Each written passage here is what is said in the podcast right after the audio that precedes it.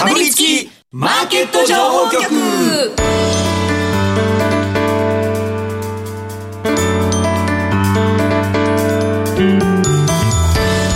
金曜夕方はラジオにかぶりつき皆さん1週間お疲れ様でした。進行役の八木ひとみです。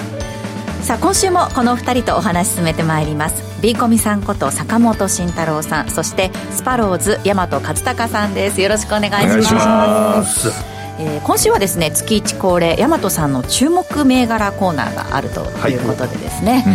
皆さん楽しみになさってるかと思いますけれどもはい、えー、大和さんお店の調子はいかがですか、そうですね順調です。一瞬暗くなったからやべえんじゃねえかと思ったんだけど。そんなことない。いやいやあまだ来てくれるんだなっていうか本当にありがたいですね。なんかあの、はい。お子さん近所のお子さんとかも遊びに来てらっしゃるそうですみたいでね。子供にお菓子を配ることで親を引きずり出そうっていう戦略です。でも本当に来てくれますね。親も。はいありがたい。レルギー聞いてあげてくださいね、はい、あー確かに。そう。いきなり「はいどうぞ」とかってぶっ倒れたらやばいですからね。確かに。そう。いやそうそこだけ気をつけてマジ子供は、うん。チョコをあげたら親にバレたって言って。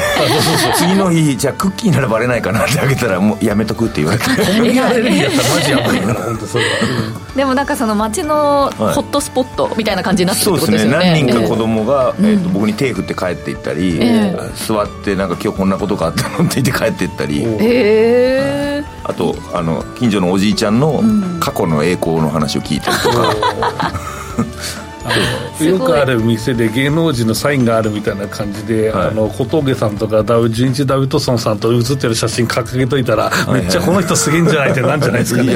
そうですね。場所がないからですね。あー。まあでも花の木は前に置いてるんで、うん。なんだろうこれってずっと噂は聞こえますねほどなるほ街の。どあの写真作戦はねぜひやった方がいいかなと思いますけど。確かにそうですね、まだねあの、大和さんのお店行ってない方はぜひ一度。はい。共同駅から10分ちょっとですかね、はい近くの美味しいお店とかいっぱいちょっとリサーチしてるんで教えますあすごいそんなことまで。そうですね。店だって1個の理由じゃ来づらいなと思って、うん美味しい店もいつもツイートするようにしてるんですよ。なるほどなるほど、麦茶飲んでガチャやるわけですねこれ。ね しかも麦茶でビジネスじゃなくて麦茶は宣伝として使ってるんで、麦茶をやるとヒロシさんが突っ込んでくるんで、そのおかげで10万人が見てくれる。んあですよねてっきり麦茶が主力商品なんだといういやいやアウトドアショップなんです本当は。あそうですかそうですか。だけどアウトドアショップま来てくださいって毎日芸人が告知するのも嫌だから 麦茶をやることでなんかボケとしてぼやかして告知してるんです ここ経済番組なんで仕組みまで説明。いやいや嫌味な感じでいいと思いますよ、は ご了承をなんかもうするぐらいな感じで、はい。はい。さてこの番組は YouTube でも同時配信しています。この後午後5時からは YouTube 限定で延長配信しますので動画でもご覧ください。また番組ウェブサイトに今日の資料アップしてあります。ダウンロードして参考になさってください今日もかぶりついて聞いてしまうような株情報をてんこ盛りでお送りしていきます。かぶりつきマーケット情報局。この番組は岡三証券の提供でお送りします。かぶりつきマーケット情報局。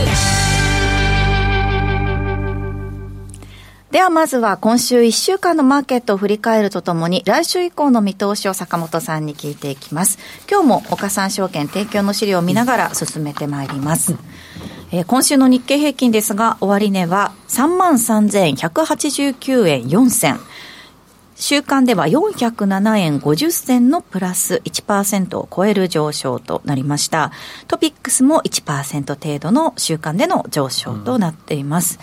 えー為替が円安が進みまして一時145円台に乗せたということですね。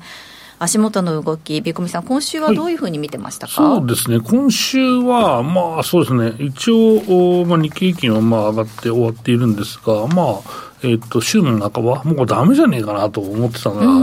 また日経平均上がってて、まだ買い終わってない人いるんですか？みたいな感じで、まあ循環物色がどんどん進んでるなっていうのがあって、まあ、最近、今日とかもね、さまあ、あ売られてた海運が買われたりとかもしてましたし、意外となんか、うんまあ、強いなというか、物色意欲あるなっていうのがまあ一つあって、で、まあ今日月末なんでね、はい。えー週の騰落はこう見ていただくと、えー日経平均は1.24%でしたねっていうまあ話なんですけど、えっ、と、月のね、えーまあ騰落を見ると、多分プラス7%ぐらいかな。あー強かったですね、はい、強かったなという、まあ、動きですね。はい。はいで、加えて、えっと、まあ、マザーズは9%ぐらいだったのかなと。まあ、マザーズ意外とね、えー、堅調だったなと、うん、えー、いう形ですので、まあ、そうね、意外と今月は潤ったんじゃないかなと思ってますけど、まあ、ツイッターだったらね、えー、まあ、大体このぐらい儲かってれば偏差値50ぐらいだな、みたいな、そういう、その、なんだろう、あの、月末のその、恒例行事である、自分のパフォーマンスをその開示しますよ、みたいなのが、はい、まあ、意外と出てて、どうなんですかね、意外とそういう人たち意識が高いっていうか、みんなうまいからね、大体騰落率の3倍ぐらいしたぐらいのパーセンテージだったらいいんじゃねえぐらいな、9大点じゃねえみたいな感じですけど、まあね、フルレファで買ってたらね、実際その騰落率の 3, 3倍ぐらいになるわけだから、となるとやっぱ20%ぐらいがボーダーなのかな、みたいな、そういうのとか、えー、なんですけど、なかなかね、難しいよね、そこまで稼ぐのはね、まあ、そのいい銘がね、当たればいいんですけど、まあ、意外とね、この、まあ、値下がりランキングの総制、1位の総制みたいなのを掴んでると、はい、まあ、半分になっちゃってるわけですからね、はい。うん、まあ、ただ、今日はね、意外と強かったですね。はい。あの、下値は硬かったなというか。まあ、今日は4%の上昇だったということですね。はい。はい、あの、意外とね、強かったなと思ってますけど、まあ、昼、昼過ぎまで強くて、そこから一回押したんですが、引き戻ってきてましたからね、うん、意外とこの辺はなんか、もう売り切ったかなみたいな、まあ、次の材料なり、まあ、もう一回、えー、同室待つわみたいな動きがですね、出てるなというところですね。で、まあ、今週の話に戻りまして、まあ、えー、セクターのね、動向を見ていただくと、えー、まあ、売られていた海運がね、トップになってますね。はい。週間では5%を超える上昇となってますね。はい。まあ、こちらはですね、結構、まあ、うんまあ、船のまあバルチック指数含むバルチック指数はすべてじゃないですけど、まあ、市況があんまり良くないんでね、えーとまあ、その辺でちょっと、まあ、業績悪化懸念みたいなのがまあ出てきて。で、まあ、結構下がったというところあったんですけど、うん、まあ、ちょっと戻してますね、まあ、円安はね、多分海運株プラスかなと思いますので、うん、その辺もあるかなと。で上位の銘柄は意外と、えー、この円安がね、えー、プラスになる銘柄ですね、うん、えー、輸送用機器ですとか、はい、まあ、あとその他製品、まあ、任天堂がほとんどのシェア占めておりますけど、うん、まあ、外貨多いですからね、あの会社ね。うんその他製品も週間で3%を超える上昇、はい、輸送用機器も3%を超える上昇となっています。はい。えー、ですとか、うん、と銀行業ですね、うん、こちらもまあ、金利がね、米国上がってきてますんで、うん、この辺なのと、あとはまあ、ずっとね、えー、その日経平均トピックス含めてですね、まあ、外国人投資家の買いが入ってきていて、やっぱ大型株を物色する、その中に入ってますからね、あの特にこの時価総額高いところは、まあ、その辺かなと思います。では個別でも確認していきましょうか、はい、東証プライム市場の騰落率ベスト30の表を見ていきましょうまず上昇率トップに顔を出していますのが4185の JSR ですね。こちらは、はい、えー、週間では27%の上昇ということです。ですね、まあ、こちらはですね、まあ、何の会社か意外と知らなかった人っていたんじゃないかなとは思ってるんですけど、もともと国策会社ですね、と日本合成ゴムかな、えー、ということで、まあ、立ち上がった会社ですけど、まあ、まあ、現状はまあ普通にプライムでまあ上場しているまあ会社なんですけど、はい、まあ、これは産業革新機構、まあ、こちらがね、手呼びをするということになりまして、うん結構その、はい、現在の株価の水準よりも、上で、あプレミアムっていうことかなり乗せてる印象ではあったんですけれども、はい、結構この JSR ね、最近ね、低迷したんですよ、株価が。うん、えー、意外と3000円前半ぐらいでうろうろしてて、で、まあ、2年ぐらい前は、はい、あまあ、今ぐらいの水準だったんですよね。今とか TOBS 価格の水準で、だったんですけど、まあ、その中でね、えっ、ー、と、1兆円ぐらいかな、かけて、うん、えー、まあ、これは、えー、TOB しますよということで、12月ぐらいめどにね、やるということなんですけど、えっ、と、この会社は、まあ、合成ゴムとは言ったんですが、現状ではですね、えっと、半導体のですね、その、えー、材料、特に観光材と言われているフォトレジスト、はい、ですね、はい。えっ、と、まあ、その、半導体の、その、うん、まあ、ウェハーにですね、えー、まあ、塗布して、で、それを、えー、あの、まあ、移し込むというかね、焼き、移し込んで、えー、回路をまあ作るんですけど、まあ、そこのところに塗るですね、えー、まあ、薬剤ということで、まあ、これ日本で非常にね、強いです。えー、ここ以外にもですね、えっ、ー、と、これこの後もお話する大阪勇気ですとかね、うん、えー、結構ここの、まあ、観光剤がですね、えー、強いと。えー、いう中なんですけど、これ、ななんで TOB するのかね、GSR はっていうところが、まあ、若干疑問なんですけど、そのそんなにこの競争力を高めるために、えーまあ、これ買うのかとかまあいろいろあるんですけど、うん、なんかもうね、これ、6月高で予算の関係じゃねえかみたいなことを言ってる人もね、まあ、おりましたけど、あのまあ、実際、現状でもね、シェア高いし、まあ、これって、ここからなんだろうな、なんか技術を革新していって、うん、えー、さらにこれを伸ばしていくっていうか、まあ、うん、もっとこれから上派が変わってくるので、この観光財も変わってくるのかっていうと、そこはちょっとわからないですけどね、はい。だし、なんか根本的に作り方が変わってしまう可能性もあるしということで、ここって本当にこの段階で TOB していいんでしょうかって、もう僕はまあ思ってるんですけどね。うん、で、えっと、それで、うんと、この、まあ、大阪勇気もね、まあ、同じようなことやってますので。広がってってことですかね。だからまあ、再編やとか、業界再編やみたいな。これ、東京岡工業の4186も今週は週間で9%上昇して、23位に顔を出していますが、4185、4186、4187、全部、あ今日ランキングに入ったということですよね。あの東京岡工業もあの有名なですね、フォトレジストの会社ですし、そうですね、それ以外にもね、まあ、東洋合成とかも、うん、その辺になるのかな。東洋合成、うん、えー、っとね、とりあえず4970ぐらい。なんかあの 4970ですね、うん、はい、はい、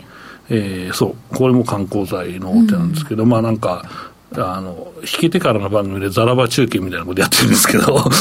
あの、アドリブパンパン稼いで、まあ全然それもいいんですけど、あの、はい。この辺もまあ若干物色する。まあでも半導体系の銘柄が全部物色されてたよねっていうのもあって、うん、で、それに今回の JSR の絡みで、一気にこの絡みがさらに買われたという状況になってますね。はい。まあそれがまあ今週の、えー、パターンだったのかなと思いますね。うん、はい。うんでは続きましてもう一銘柄6638のえー、三巻エンジニアリング見てみましょうか。はい。えっ、ー、と、三巻エンジニアリングはですね、広告とかその看板の向けのですね、大型のプリンターを作っている会社なんですよ。で、えっ、ー、と、これって、まあ、あのそんな材料はなくですね、まあ、上がってるんですけど、はい、PR がまあ低いというのは、この上がった後でも9.5倍と、えいうのがあって、意外とこれ、いつもね、スクリーニングしてるとね、引っかかってくる会社で、あのどうかなとかいつも思ってるけど、機械株だからなとか、まあ、あのどうしようかなとかいう感じで、いつもあの見てはいるんですけど、うん、まあ、別に、うん、いいいいぞっていうまでもないなと思いながら、まあ、見てるような銘柄だったんですけど、あのまあ、今期はですね、一応業績最高最最高益予想かな、うん。えー、という形にまあなってますので、えー、足元1、3月の決算も非常にね、えー、高水位来てますんで、うん、まあ、この大型のその、えー、広告とか看板とかって、やっぱりこのアフターコロナでね、まあ、まあ、人がたくさん出歩くので、まあ、意外とこういうまあ業種があいいんじゃないかという人もね、いるのかなと、えー、思ったりもまあするんですけど、うん、その辺含めて意外といいかなと僕はあ思うんですけど、だいぶ掘り込んだかもしれないなと、うん、えー、思ってますけどね。うん、これは、えーと、5月の半ばは650円程度だったんですね、そ、ねはい、そこから今日高いところで950円まで上昇して、年初来高値をつけました、終値944円となっています。うんではもう一銘柄、9248の人夢技術グループ、これ、週間で13%を超える上昇でした。はい、えー、っと、こちらはですね、なんか名前があのかなり特殊だなという方がいる、珍しい、特殊で珍しいなという方、まあ、これ、建設コンサルですよね。はい。えー、とこれ、まだ長大だったかな、これだもんね。はい。えー、超大鏡で世界的なですね、シェアを持とうというところでありまして、えー、っと、まあ、その、テニスコンサルトしながらですね、まあ、実際店舗を動かすというような会社なんですけど、まあ、えっ、ー、と、配当をですね、40円から60円にこう引き上げると。いうようなまあ発表がありまして、うん、まあ、これが一つ、えー、材料になっていると。であと、うん、これね、今期の業績すごい、ね、弱気なんですよね。まあ、9月期なんですけど、えー、一応現役予想になっていて、で、まあ、足元のラップもそんなに良くないんで、やっぱりこの4、6月で相当稼がないときついというようなまあ状況ですかね。うん、はい。まあ、4、6、まあ、7、9でもいいかな。でも意外とその建設って4、6、7、9って儲からない山がちっちゃい時期なんで、やっぱり1、3月がやっぱり、まあ、えー、儲かるので、それがちょっと山低かったんで、今期業績大丈夫なのって思うんですけど、まあ、増配はしますとなると、いや、大丈夫なんじゃないかなと、えー、思ってる方がいるかもしれない。まあ、ただ、今期の業績の一株利益の予想でも133円だから、まあ、60円出してもいいよねっていうのもね、えー、あるかもしれないですけどね。はい。まあ、そんな感じで、えー、ちょっとね、えー、増配というね、ワードがですね、えー、あって、えー、上昇したという感じですかね。あの直近の上昇にはなかなか乗れてなかったということですね、うん、6月に入ってからも横ばいがずっと続いていたんですけれども、はい。うん、まあ、今週に入って動き出して、うん、えー、今日今日は1678円で終えています。えー、ここまで今週の銘柄見ていきましたが、はい、ちょっと話すとね、はい、まあ実際、その解説ばっかして、来週どうなんだっていう人が結構ね、うん、多いかなと思う。若干その来週の話をすると、うん、やっぱりまあ循環物色狙いなんじゃないかなと思ってますけどね、はい。えー、だから今週良かった、その、まあ、車、自動車系と、えー、あとは海運が続くのかっていう、まあこれはちょっと特殊要因も月末ありますから、まあ実際どうなのか分かんないですけど、まあでも実際のところ、円安がこれれだけ進んでるんでね、まあ、円安が寄与する企業ですね、これをもう今から物色しておくのが多分正しいんじゃないかなと思ってます。まあ、このまま、えー、決算まで持ち込んでいければですね、19の、えー、決算で結構儲かりましたよみたいなね、えー、発表が出る可能性もありますから、やっぱりそこは中心に、まだ上がってないところをね、攻めていくべきだろうと思います。お話の続きは延長配信で伺います。ここでお知らせです。岡さんオンライン。岡さんオンラインなら口座開設から最大3ヶ月間現物信用取引手数料を全額キャッシュバックいたします。キャッシュバック金額に上限はありません。さらにキャッシュバック期間終了後も定額プランなら売買代金100万円まで取引手数料が毎日無料。株主優待銘柄も取引手数料が無料です。現物信用合わせて最大200万円まで毎日無料。手数料に自信あり。株式取引なら岡三オンライン。岡三オンラインは岡三証券株式会社の事業部門の一つです。当社が取り扱う商品等には価格変動等により元本損失元本超過損が生じる恐れがあります。投資にあたっては契約締結前交付書面等を必ずお読みください。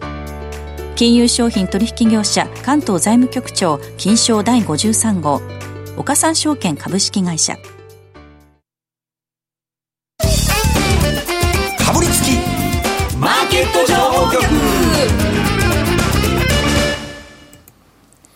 ここからはこちらのコーナーです。大和さんお願いします。どん底から這い上がった大和今月の入魂銘柄。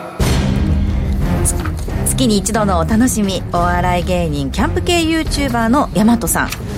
ご自身のショップ、メイドインヤマトでは、これさっき冒頭で違うって言われましたけど、一応あの原稿に書いてあるの読みますね。はいはい、すっかり水出し麦茶が主力商品になったようですが、そんな水出し麦茶の売れ行きに匹敵するような注目銘柄を披露してもらいましょう。はいということで、はい、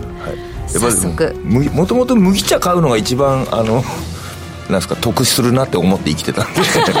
一番あのなんか得した気分多くないですか？なんか。水より味付いてる。なんかいや100円で買ったものが自分で作ればもう何倍でも作れるかなと思って。原価に比べるとってことですよね。投資のつもりで麦茶買ってます。なるほど、はい、すいません、はい、じゃあ1個目いきたいと思います。早速お願いします。はい、えー、6418の日本金銭機械です6418日本金銭機械水準確認しておきますと今日は1175円で終えています、えー、こちらはポイントどういったところなんでしょうか？やっぱそろそろカジノ関連とかの話ってもっと盛り上がってくるのかなとか。と,、えーと、業績がなんか去年ぐらいからちょっとなんか上がってきてる感じもしてるので、うん、2つの意味で可能性あるかなと思ってなんですけど、うん、うんなんかやっぱおお金の機会ですもんね、その 競馬場とか出てきた時の払い戻しとあーはいはい。か、でカジノのお金の払い戻しとか、なんかそういうのだから、まあその、ここが一番上がりやすいのかなっていあう、ー。そのカジノ関連が話題になった時うんに、と思ったんですけど、どうですかね？まあ、パチンコとかね、カジノとかなんですよね、まあ、実際、まあ、大元の、うんその、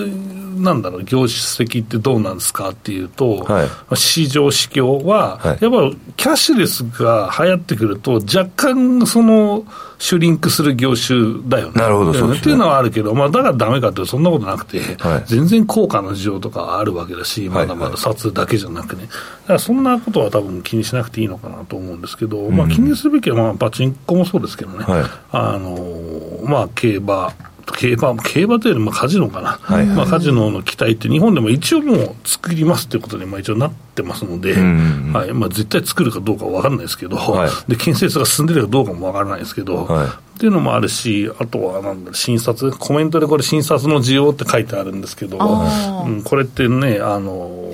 まあ、実際、なんで診察にするんですかっていうと、まあ、定期的に偽札対策もあるし、まあ、定期的にタンス預金をあぶり出すっていうのは国のまあ方針だと思うんですけど、はいはいまあ、あの僕は別にそんな変なアングラマネー持ってないんで、どうでもいいんですけど、仮にそういうそのタンス預金が正義と思ってる人とか、はいあとアングラマネーを持ってる人とかは、はいあの実際あの、古い札をそのまま持ってると、まあ、使えるんだけど、お前、危ねえだろみたいな、なんでこの古い札ばっか持ってんだってなるじゃないですか。だからしかも2個前の1万円札とかあったら、俺たち見ると珍しいと思うけど、これなんすかみたいな感じになっちゃうから、だから、なんか、この両替機で両替して、なんか小銭に変えてみたいな人はいねえかな、1000円に変える人はいるかもしれないけどね、ね。だからそういうなんか悪い人もいるかもしれないし、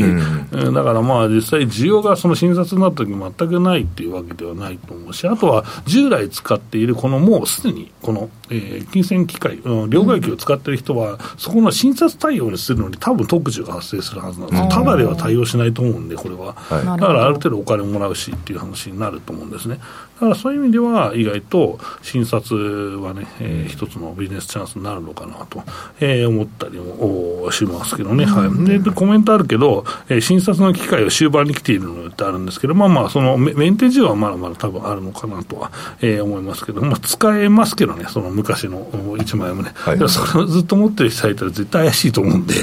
いつもあんた聖徳太子だねっても、あだ名が聖徳太子になっちゃう人とかね、いるかもしれないですけど、まあそういうのもまああると、需要あるし、あとまあ、カジノがもしね、えーもうちょっと、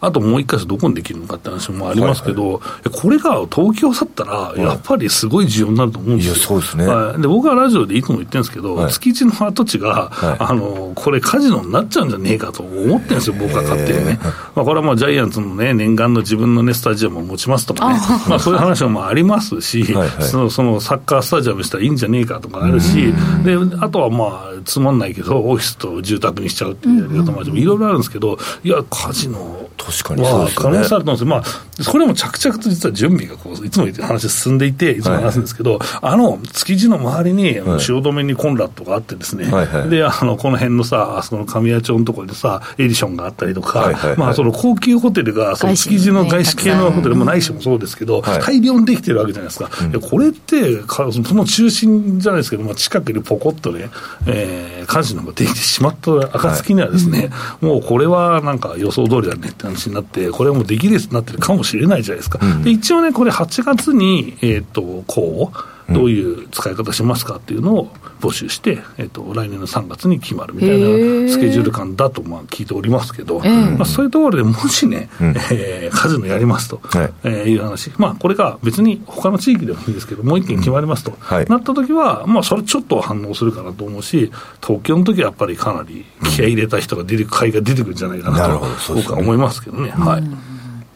えー6418日本金銭機械ですが終値1175円です。大和さん今のお話聞いて星いくつあと保有期間いかがですか？もう結構長めで、もうじっくりそういうニュースが出たりするのを待ちたいから1年以上で、えー、3.7。3.7、はい。なるほど、はい。えー日本金銭機械保有期間は1年星は3.7ということです、はいこの前私あの金運みくじっていうのを引いたら、はいはい。とりあえずめちゃくちゃ金運がいいから、はい。あのそういう化競馬だったりとか、はい。競艇だったりとか、はい。そういうのをやりなさいって書いてあったんですよ、そんなおみくじって出ます？普通。出ないですよね。八木さん向けだったんじゃない？私向け？八木さんが引くって運命だったんですよ。でも、その前の週は、占い行ったって言って、次おみくじ行ったらもう、な、何を信じていいかわからないんじゃないかなとりあえず手当たり次第。とりあえず手当たり次第にしてみようかなと思ってのおみくじ仕事はいまいちじゃなかったけどさ。それはね、金運だけだったんですよ仕事に関しては、うん商い、あの、価格に上下なしって書いてあって、あギャランティー上がらないんだっていうのはすごく思いましたね。ではい確。かに上がってないね。俺もなんか、本当にこれ6、7年これ仕事やってるけど、上がっ、上がっ、1回ぐらい上がった番組だったからね。英語のインフレの中、ねそうですね、一応あの、ラジオ局のプロデューサーにもですね、はいあ言っておきました、価格上下なしって書いてありますけどって。下げられないんだけいいじゃんとかいう時代は終わったよ、もう終わったよ。物価上がってんだもん。これがデフレだったらいいけど、終わってるよ。いやいや、いや今日その大和さんの話聞いて、その、あの、金運みくじっていうのを思い出したので、あなるほどはい、ちょっと、ちょっとおっと思いましたギ。ャランティーは難しいな、なんか、あの、僕がいないなくなったら、あの、二人が増えるみたいなのあるのかね、わかんない。そんな仕組みなんですか？よくわかんないですけど。原資は、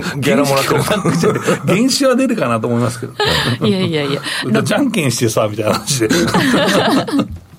6418日本金銭機会今週末1175円で終えていますではもう一銘柄参りましょう、はいお願いしますはい、えー、9204のスカイマークです。はい、9204スカイマークですね。はいえー水準は今週末1255円となっています。ポイントどんなとこでしょうか？もう単純にこの前乗ったらすごい増えてたなっていう。ああ、いっぱいだったそう、もう今日一日の分は全部埋まってるっていうのと、もう席がないんで、一番前のなんか1000円プラスの席に変えときましたんで、あ、相当だなと思って、うん、やっぱり、単純にもうそれ乗る人が増えたら数字に出るのかなっていうのと、JAL とアナほどは、あの、あ、上がってなくて出遅れてるのかなと思ったんで、うんなんかそういう月次とかが出たタイミングで、あの、数字が出たら上がるんじゃないかなと思ったっていう。そうですね、まあ、基本は、はい、あのまあ、主力の、まあ、儲かる路線にやっぱり新しく参入してるっていうのがあるので、やっぱ結構、特にね、福岡、えー東京とか泥箱だもんね、だからとかあるあるし、えっと、まあ、そうね、懸念点は、まあ、若干なんかちょっと不祥事が結構多いんですよね、はい。意外とね。だから、その安全面大丈夫みたいな、まあ、大丈夫なんだけど、まあ、そのさっき天下りの話がね、意外と記事に、この、東京経済オンラインとかに出てたから、はいはいまあ、意外と、だから、そういう、それをなんでやるかっていうと、その、いろいろ難癖つけられて発着額が減らされないで次増やせないとかあるから、だからそこが引っかかると厳しいなというところはちょっとマイナスになってるのかもしれないなと思ったりもちょっとします。はいなるほど。北海道行きが埋まってました、僕が行った時は。北海道の方ですね、うん9204スカイマーク、その大和さん、今のお話聞いてどうだったかっていうのは、またこの後、延長戦の方でじっくりと伺っていきたいと思います。はい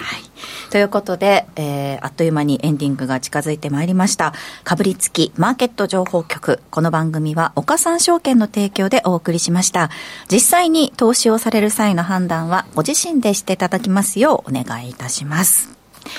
えーこの後もですね、延長配信で、大和さんの今月の入魂銘柄、先ほどお話しされてたスカイマークの評価ですね。えーこの後聞いていくのと、あとはこれまでの振り返り銘柄もちょっと成績見ていきたいと思います。そして、ビーコミさんの注目銘柄というのも今週見ていきたいと思いますが、えーここまでラジオタイム、大和さんコメント、なんか気になるものはありましたか？そうですね、えーっと、ゆり子ちゃんはどう考えてるんだろうかとか。そうですね。先ほどね、築地の話ですね。そうですよね。やっぱ興味ありますよね。超超ファンがそのままの。予想が当たったらすげえってなりますよね。いやこれ当てたいよね、俺しか言ってねえからね、ほぼね、こういう、なんか、うん、ねでも確かに説得力あるなと思いますね。当てたいと思ってでも来年3これは月っていうことで、比較的もうすぐだから8月一発でもうええんだよ、わかんじゃん。ホテルもあるし、それしか考えられなくなってきますね、なんか。はい。はいさて来週ですが岡三証券投資情報部シニアストラテジストの武部力也さんをゲストにお迎えする予定です。どうぞお楽しみに。ここまでラジオタイムのお相手は坂本慎太郎さん大和勝孝さんでした。ありがとうございました。ありがとうございました。かぶりつきマーケット情報局ラジオをお聞きの方とはここでお別れです